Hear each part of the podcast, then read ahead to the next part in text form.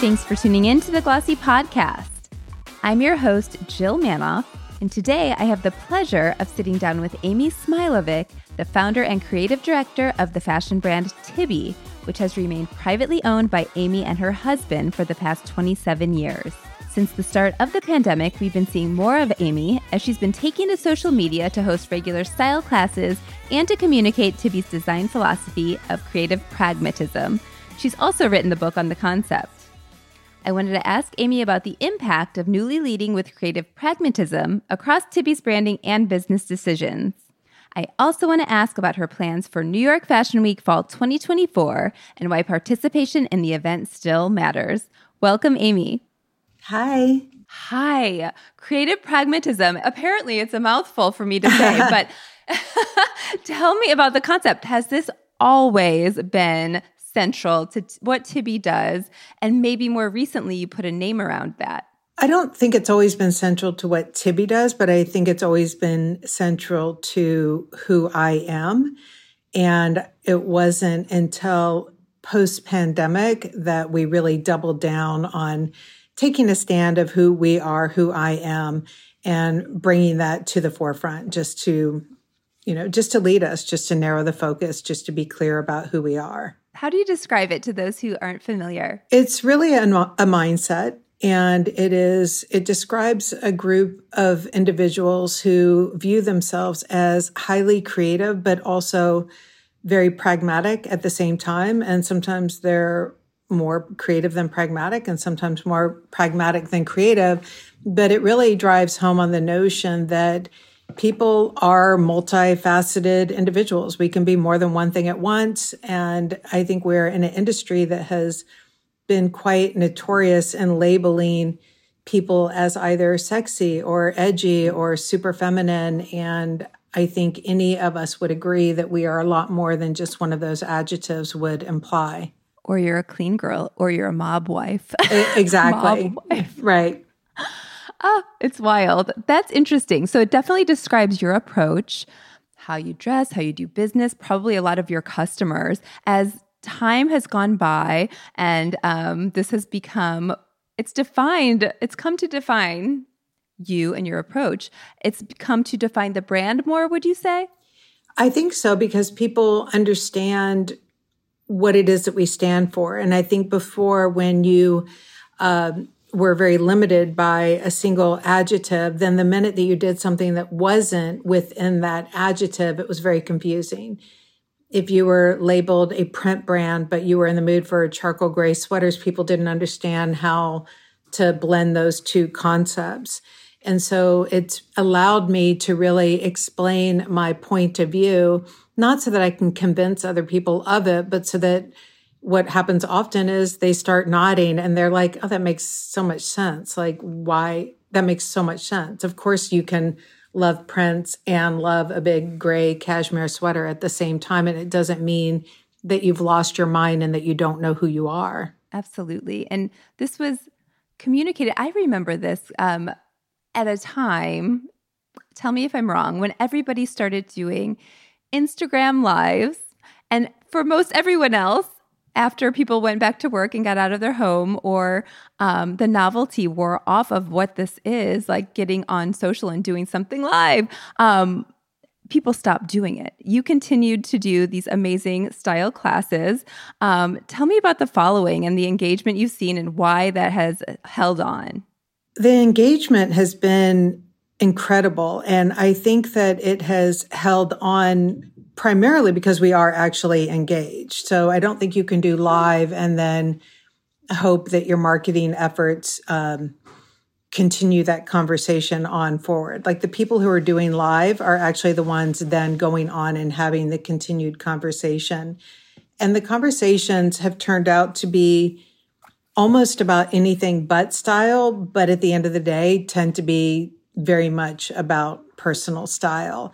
And I think that revelation for a lot of individuals to know that caring about the way that they're presenting themselves is not uh, frivolous. And in fact, it's really, uh, it's super empowering, makes people feel great in so many aspects of their life beyond just what they considered fashion as wearing something that their friends would say was cute or pretty or their husband would say was fabulous on them. Yes. Well, I love that you also personally do like an outfit of the day. It's like this is creative pragmatism like brought to life, living and breathing. This is what it is. Mm-hmm. Um tell me about first of all your comfort level. Have I don't know if you've always been out there like you are now and um I, I want to say, like, I see you as a style icon, but what, I don't want to embarrass you.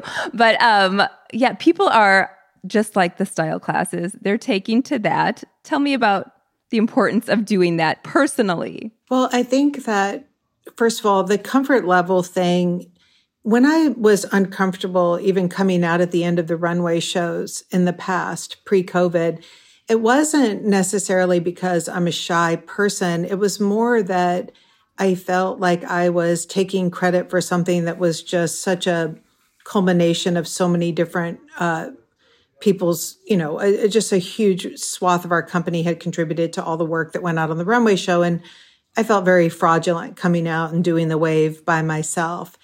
And it wasn't until style class and where I really found my voice and what I was contributing to the customer um, it just gave me more confidence to come out and be like, I own this. I've got this. This is my vocabulary. These are my words. And I think it just became more comfortable with me owning my message rather than anything about being shy and then all of a sudden not being shy. And what inspired you to write the book on the concept? You're an author now. I, I think that you know, practically speaking, it was one thing where people were DMing me and they said, I've been taking screenshots of all your Instagrams and we're going to write the freaking book for you if you don't, because we need a place where this concept can be laid out in a way that is logical and can really take people through it from beginning to middle to end. And so the book was very cathartic for me in that way because it helped me organize my thoughts even more and it let me um, link everything to the visuals and really kind of memorialized everything in one place, which was uh, it, it turned out to be a really you know it turned out to be a good decision for the group for us to have done this. Yes, it's getting great feedback. I need to see it. It's been out about a year now. it's um, it it's sounds- been out a year, but we're sold out, and we really did this as a one and only item. Um, the book was all produced in Italy and bound there, and it's in a beautiful shell and everything. So I'll see what the next iteration looks like, but this first book is kind of meant to be like if you bought it, you got something really special that is like not just a first edition, but like the edition. Oh my God. I will be stalking eBay or whatever regularly. Somebody sell it. Yeah. Um, definitely. Let's circle back. We can just keep it light. We can touch on it because I definitely want to hone zero in on what's happening now. But 27 years ago, different retail landscape. Totally. Uh, wholesale's where it's at. Talk to me about that. And um, God, when the evolution, the pivot, direct sales matter, all the things. Well, I mean, 27 years ago, I started the line in Hong Kong and I started it with four styles. And I would say that it was very focused and what I was in the mood for at the time. And it was a lot of brighter colors and prints, uh, but in clean, minimalist styles. And it was when Gucci had introduced with Tom Ford that whole Lilly Pulitzer vibed out collection. And, you know, that was the moment. So I think that's where I just have had a constant conflict for the first, you know, 20 years of my business because what started out as a desire for a moment in time, you know, became what I became known for because that was my first thing out of the gate. I couldn't say, oh, I was doing these great prints, but my closet's filled with Helmut Lang and Margiela. Um, so, you know, I, I did these prints. They they really sold. People wanted more of the prints. I did not have a background in design. My background was in marketing and business, and I treated it very much as a marketing business. I treated my customers who were the stores as a focus group. And I think what I did not, what I would certainly have changed if I could, you know, take a little car and go back in time was that I didn't know enough about what I was standing for as a brand so I didn't know enough to hold my ground when others were suggesting different things. And, you know, of course, there's a Henry Ford quote if I'd asked people what they wanted, they would have told me a faster horse. And I think that the stores are going to always ask you for more of what they're selling right now, regardless if that has anything to do with your brand or not. So I really, um, flowed for a long time on the whims of the different stores that I was selling to. And it was around 20, uh, 2011, 2012 that I just felt like enough already. I, I can't with all these prints. I, I don't want to be labeled this bright colored printed brand. And so that's when I did a big swipe at my brand, cleaning it up. I had called in Elin Kling, who had just kind of become an influencer and was really first one of the very first early on influencers. And Elin came over from Sweden and she helped style uh, my runway collection, where we really kind of announced ourselves as a clean, minimal brand. But back then, I didn't have the guts to take it all the way. Like, with the runway looked one way, and then back in the showroom, I was like, all right, fine, you won't buy the clean stuff. I'll still sell you the prints and um, and so you know each time you get more and more emboldened to to ultimately become what you should become and then sometimes moments in time force your hand whether or not you realize how good it is at the moment that it happens and covid absolutely forced our hand to really shrink up and have a very narrow and tight focus and become, you know, it, it allowed us to become the brand that we are today. Where would you say um, the streamlining in terms of the the product mostly happened? Where where could you maybe trim some fat or trim trim out what wasn't what you wanted to focus on moving forward? What COVID did is it it it forced me to think about a business plan in a totally different way. So I think, you know, in the past or uh, right now, currently, if you think about writing a business plan, you know, you have one plan that's like, oh, we want to achieve, you know, 200 million in sales. We want 30 stores, but, you know, whatever it is. And then people separately tend to write a life plan. I want to be really healthy. I want to have a great relationship with my spouse, that kind of stuff, with my kids.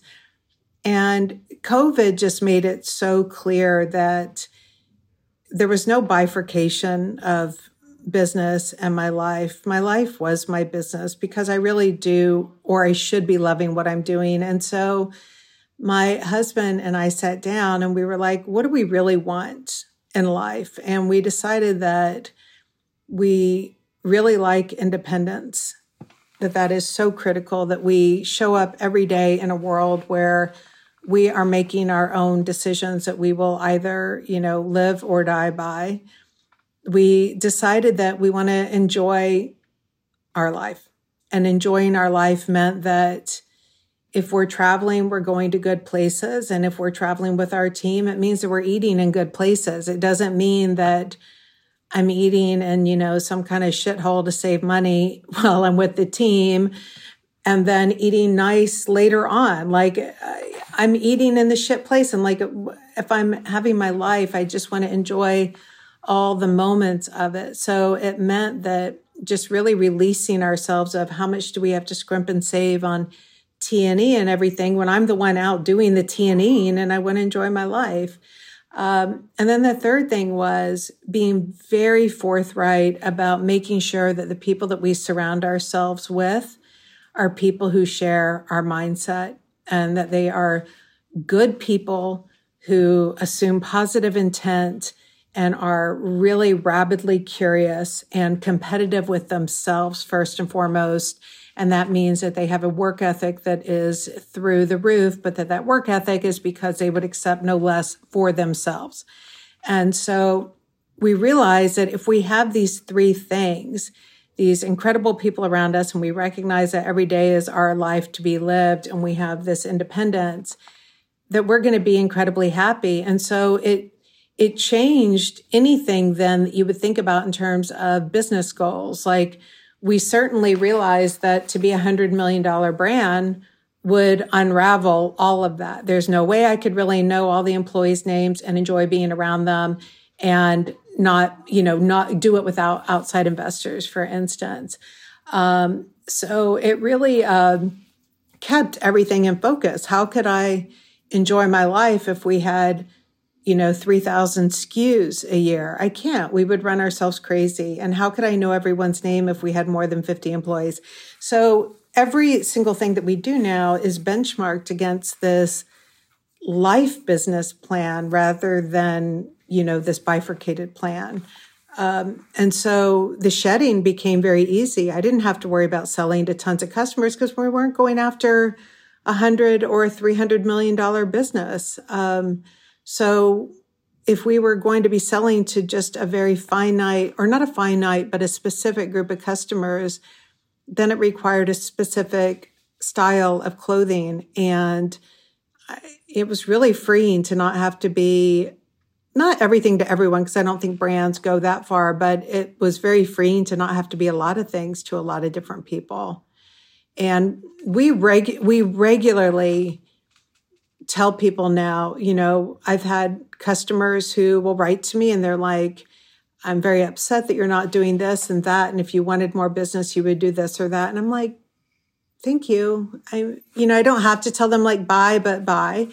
And we do the same thing with stores. And we are very um, clear about who we will or will not do business with at this point. And I mean, the, the pressure that that takes off of our salespeople and everything is just amazing to know that they can really go so all out for people that we who share our mindset and that when they don't we don't have to care that much. I'm so inspired by things you're saying. We are I've, I've said i was a guest on a podcast and i was basically talking about work as life like work is my life but like you said you enjoy it i also have recently said like my theme for the year is hashtag it's like christopher kane more joy because if this is like your life and it's what you love, like find, I don't know, make it even more. I, th- I think that joyful. Big, I guess I think that one of the problems that um, I see is that I don't think people are setting reasonable expectations. And, you know, when someone is just constantly in your face on TikTok or wherever, and they're like, you draw the line with your boss and you like shut it down at blah, blah. Like, okay, but the reality is that you this may not even be at all about your boss. You're you're going after the wrong problem.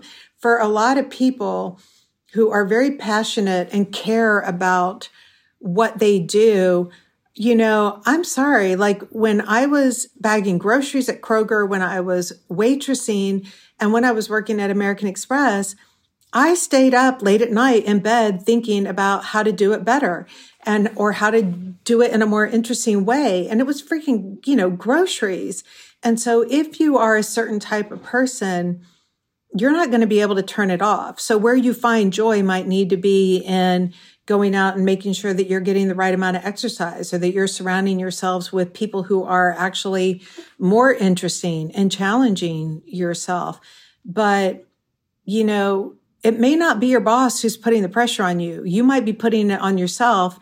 And so redirect that and put it in a more positive way. Absolutely. You talked about the great people, the importance of great people, people who are of the same mindset, um, work ethic, all the things around you. I mean, is it just about time it takes time to get to the team that you've established now is there are there secrets to finding these people that you've found maybe recommendations or other i mean listen for us it's been a lot of trial and error but we know that one of the most detrimental things with an employee is um, if they do not have a high comfort level with discourse and i think really being able to lean in and engage in a way that really helps problem solve, get to the bottom of things.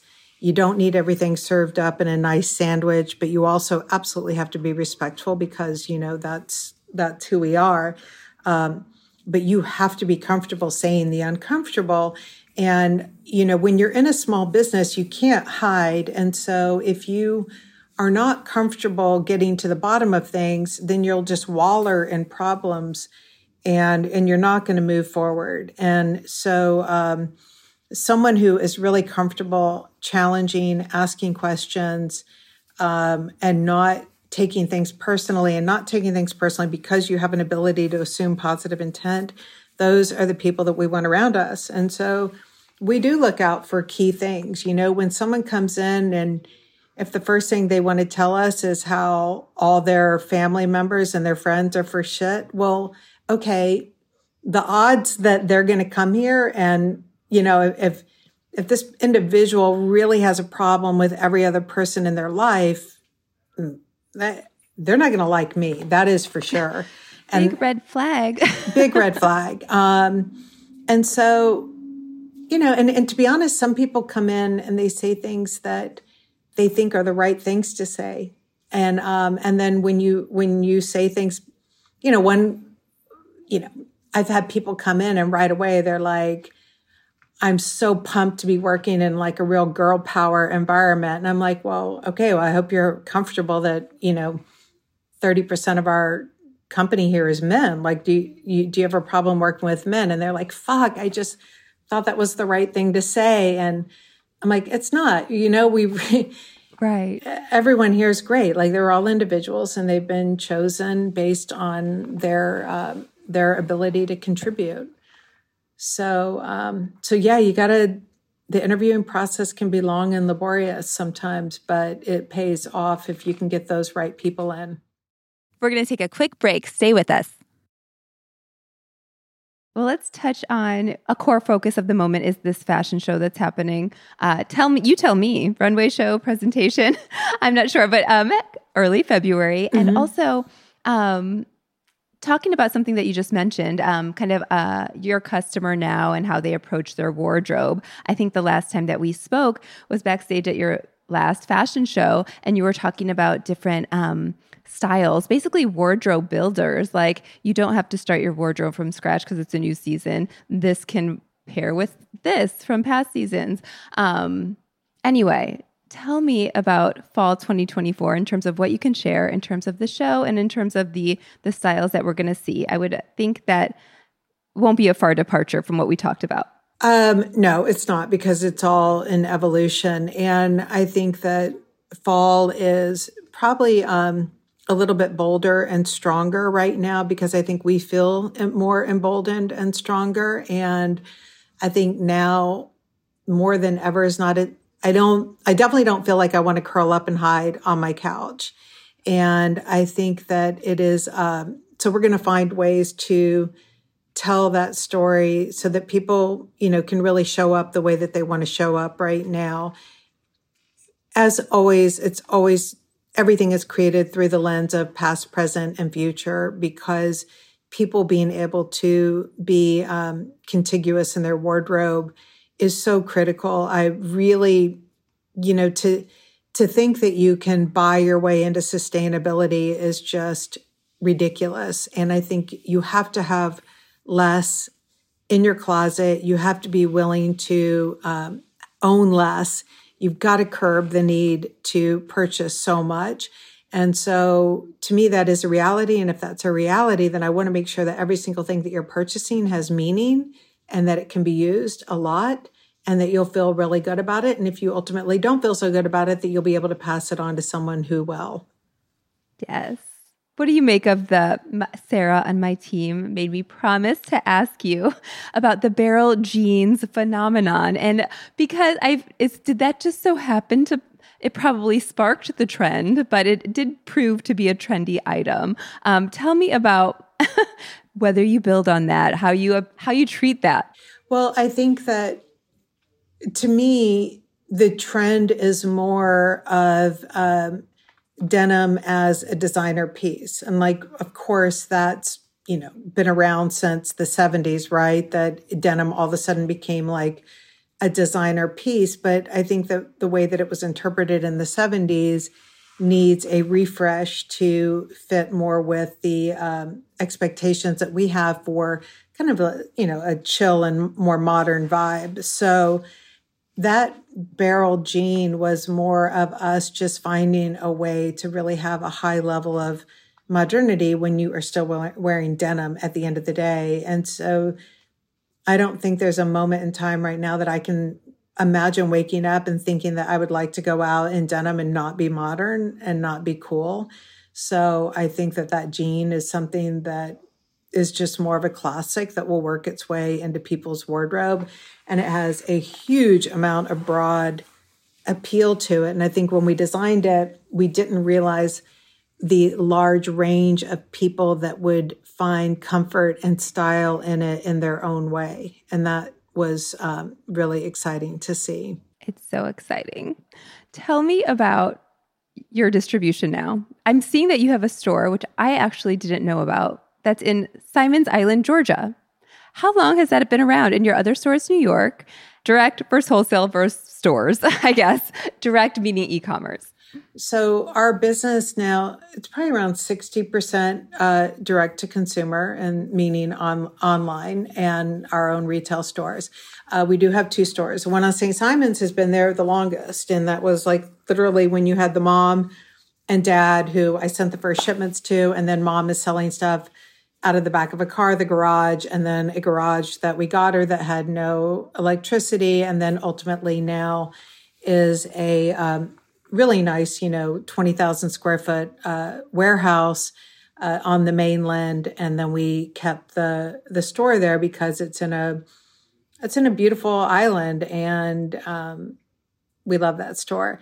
And we, then we've oh, got great. this, and then we've got the flagship in Soho that's been there now for, I think, 17 years in that one location at 120 Wooster Street, which I think is unheard of for a retailer to stay in a location that long, but it's our home and we love it. And so we are a two store company. Amazing. Is that that will suffice? Yeah. yeah. Yeah. And we do, we have been doing, um, I mean, the last year we've been doing events where we'll go to LA, for example. We'll do this again in the springtime where we do a stylist house and we invite customers out there for private appointments. We did it in Toronto. We've done it in Paris. We did it in London. Um, and I think we'll expand upon that this year as our stylist team keeps growing as well. How do you approach or how do you think about, talk about growth? Um, you talked about, you know, maybe it's not a hundred certain hundred million dollar in revenue as a goal, but um, I've noticed some kind of um, inching or launching into new categories, potentially new international markets. Um, is it just thoughtful expansion and I don't know how how do you treat it? How do you talk about it? Well, one of the ways that we see growth is really just in terms of maintenance. I mean, we are in a very sweet spot right now, and I want to keep growing it, but we want to be able to we want to be able to grow um, vertical and not horizontally. And so, before we were always in horizontal growth. Every time you grew, you it meant adding new stores, new locations, new retailers and adding more employees. And so right now the goal is to be able to grow with the base that we already have and so that our employees don't constantly seeing us have to add expense from additional employees, but actually being able to see their positions, their roles grow uh, financially. So in order to do that though, what we're finding is that with a lot of our customers, we can't we can't talk out of both sides of our mouth. So I can't say to our customers, I want you to buy less and I want you to buy smart and please buy all this stuff, right? So the what we found though is that with customers who have got closets very um, heavily assorted with Tibi, I don't want to try and create the new perfect navy blue blazer for them if the navy blue blazer that I did two years ago is absolutely perfect in my eyes. Now, I still would like them to be able to buy from Tibi, but it's not by buying more of the same. So maybe is it a beautiful cashmere throw for their couch? And maybe it's a beautiful cashmere throw, but it doesn't mean that I have to do the pillows and the rug to accompany it. It's just the specific item that I can do that they will want from us that will not uh, have us spreading ourselves too thin. So I am looking at other categories that make sense and that are uh, turnkey, but anything but basic or average that really have a, our point of view to it. Um, and so, yeah, uh, we do cashmere scarves. Why am I not doing supersized ones that should be thrown at the end of your couch? And if you, you know, in that way, if you are the customer that does own three of our blazers, I'm not asking you to buy a fourth and I'm not compromising our design in order to make it so different so you feel like you have to buy it. Just buy the throw. Yes. You guys have your fun. I swear, I don't know when this was. It was in your store, and you had, it was almost like a range of mm, unexpected items that were a little bit on the more affordable side compared to a ready to wear item. Mm-hmm. Um, and I just know that there, I know because it lives on in my mind like a legend that there was a pair of shoulder pads. mm-hmm. Yes. I need to do those again. Yeah, yeah, those were you good. Do those they reminded good. me of my mom in the '80s. She used to clamp them onto her bra. yeah, we did them in cool, like we covered them in men's shirting and everything, and uh, you know they transformed a t-shirt. They, you know, it gave you options. I'm big it's into so options. Brilliant. It's so brilliant. Well, you mentioned I think that you birthed the brand in. Do you say Hong Kong? I think it yes. was a New York brand. No, um, is Hong it Kong. necessary how, yes, tell me about like where your employees are. Is it necessary that everybody's at the office when everybody's all spread out throughout the world these days?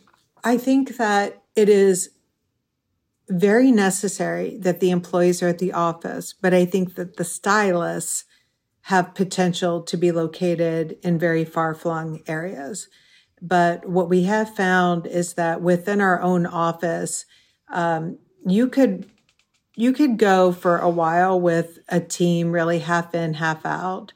Um, but we found more and more that people are missing out when they're not in the office. There was this episode that I always loved in Friends, the TV show Friends, where Rachel got a job at Ralph Lauren and there was a her boss was a smoker and every time her and her colleagues smoked and every time they would go out for a smoking break they would come back and they'd be like, Oh my God, the merchandising plan done, dusted. And she was like, shit. So then she tried to take up smoking so that she could like be outside with them as they were coming up with things. And now I think that, you know, if there are days, you know, if someone's working from home, they become like Rachel and friends. You know, they're like, wait, why didn't you guys stop and call me? And I'm like, ah, because that was a buzzkill. You know, we we had a really good idea and we wanted to bring it all the way through. Um, right so on. in our in our office, we do do um, you know we do some Fridays at home uh, now that we're pounding it Monday through Thursday. Sometimes Friday is a good place to really stop, organize your thoughts, and get all that paperwork and writing done. But we are a, an, an office crew by and large. I was wondering, we are speaking the same language, Amy. I was wondering where you were going with friends. I thought you were going to talk about when she got a job at Saks and she says the mothership is calling her home. Okay. All right, focus. Um, but what would you say is the largest, I mean, weighing on your mind, keeping you up at night? Is there something that's challenging you now? I think the thing that is challenging me right now is just anything that's not in my control. And I think that we are seeing a lot of these bigger uh, online retailers really trying to figure out what their future looks like. And every day I'm so grateful that we are not working with any of the department stores uh, in the United States. Um, I think they've been, a, you know, a victim to a lot of things. Uh, a lot of it self-inflicted, but these bigger online retailers, there is seems to be um, a reckoning coming, and you know, it, some of them we do business with, and I, I, hope that they can figure out what the right business model is for them going forward. Yes. I didn't realize you were in any of the North American department stores. Tell me about like where you feel safe. Uh, what, what makes for a comfortable partner right now? What makes for a comfortable partner is a store that has a point of view and that the store owner is heavily vested in their business. So I think someone like, um, you know, I would use Max in Denver, Colorado. Max absolutely knows who his customer is. He has a point of view and he is in the store all the time. He knows what product he has. When he is buying designs, he's thinking, you know, is this Tibi going to work with this Loewe shoe that I just bought? Can I put it next to this row sweater? He's he's building a wardrobe in his mind, and you have to be present. These these stores cannot just dial this in, and so um, those are stores that really work well for us but it's a two way street. I mean, if we're not performing for him, the onus is upon us to, you know, I have to get on Instagram. I have to really start telling people, you got to go to Max and this is why, and this is what he has. And so, um, it's a very symbiotic relationship and we're down for that. But you have to be a store that is willing to be a receiving host in order to have a symbiotic relationship. I think I'm using my biology correctly here, but, um, and you know, other partners aren't down for that. And so, you know, Mohawk General Store and um, Boyd's in Philadelphia and, uh, you know, that our favorite store in Vancouver, Boboli, and and and then you've got a big store like Printemps in Paris who is able to work in a very unique way. I mean, when I go onto the floor at Printemps on the second floor, the salespeople there know me. They recognize me because they watch the IG lives, and and so they're vested in our business, and it makes a huge difference. It really does. On that note of what's like traditional versus non-traditional, when it comes to like what's worth worthy of your marketing dollars, uh, where are you marketing these days? Well, Outside of your own social presence, my goodness. I think that um, it's it's a lot of internal marketing. It's doing. Um, we have we have things that I think would hard, be difficult for someone else to come in and understand, like what the ROI is immediately, but we know what the long tail is, and we've like we have a summit coming up on Sea Island, Georgia this spring that is going to be with about eight of our C-suite executives that have become our best customers who we talk with regularly, who I met through my DMs. Um, and so it's things like solidifying relationships that might help us think better about our businesses long term. It's about turning our runway shows into opportunities to really engage directly with our customers. It's about traveling to Milan and doing events at Wok Store there. And, you know, it's, it's just understanding. I, I guess what it is, is for our business, it's not about focusing on selling more clothing. It's understanding that by getting people to value what personal style brings to you and getting people to really believe in what a small business stands for any marketing that we do that furthers those two efforts, the rest will come. I don't have to worry about it. This is not about buying paid Google ads. The rest will come. And the thing is, as a small business who is very pragmatic about what we want to do in terms of our sales and growth, we don't have to do that much business in order to be satisfied. I don't have a beast to feed here. This is not a polarized environment where people have to work their ass off so that I can feed a beast of you know, guys wearing blue vests sitting in Greenwich, Connecticut, pontificating about, you know, shareholder value. This is, this is not our game that we are in. So there. Yeah. Right on. You tell it. girl power. Just kidding. It's not a girl power environment. exactly. Yes. Um, and at the show, I, I think that we talked about like there's been a varied high level, various high levels of uh, customers. Like a high percentage of the audience has been at your shows. Is that going to happen again in February? Like there will be customers filling the seats. So what we're doing is a kind of showing event. It's it's not fair to call it gallery presentation or a show. So it's a thing in February, and we are clearing out our store at 120 Wooster to do it it will involve some of our customers and then our, of course, our buyers and our wonderful people in the press. And then in the, for the spring collection in September, we are having way too much success with the current model of what we've been doing. So I imagine we will double down on that unless, you know, unless there's something dramatic happening in the world, which I mean, that's happens lately more than ever. So we'll see. We shall see. Amy, this is so enjoyable. I was so looking forward to it, and it like I don't know, it over it over exceeded my my ex- expectations. Is yeah. that a word? Exceeded, exceeded. Yeah. Thank you. Thank you. Thank, Thank you. you for being here. And we will all study up, read the book on creative pragmatism, or just read the notes that are online because you can't get it. exactly. Thank you for yes. Thanks for being here. Thank you. Take care. Bye. That's all for this episode. Our theme music is by Otis McDonald. If you liked this episode, be sure to share it with someone else you think would. Thanks for listening to the Glossy Podcast.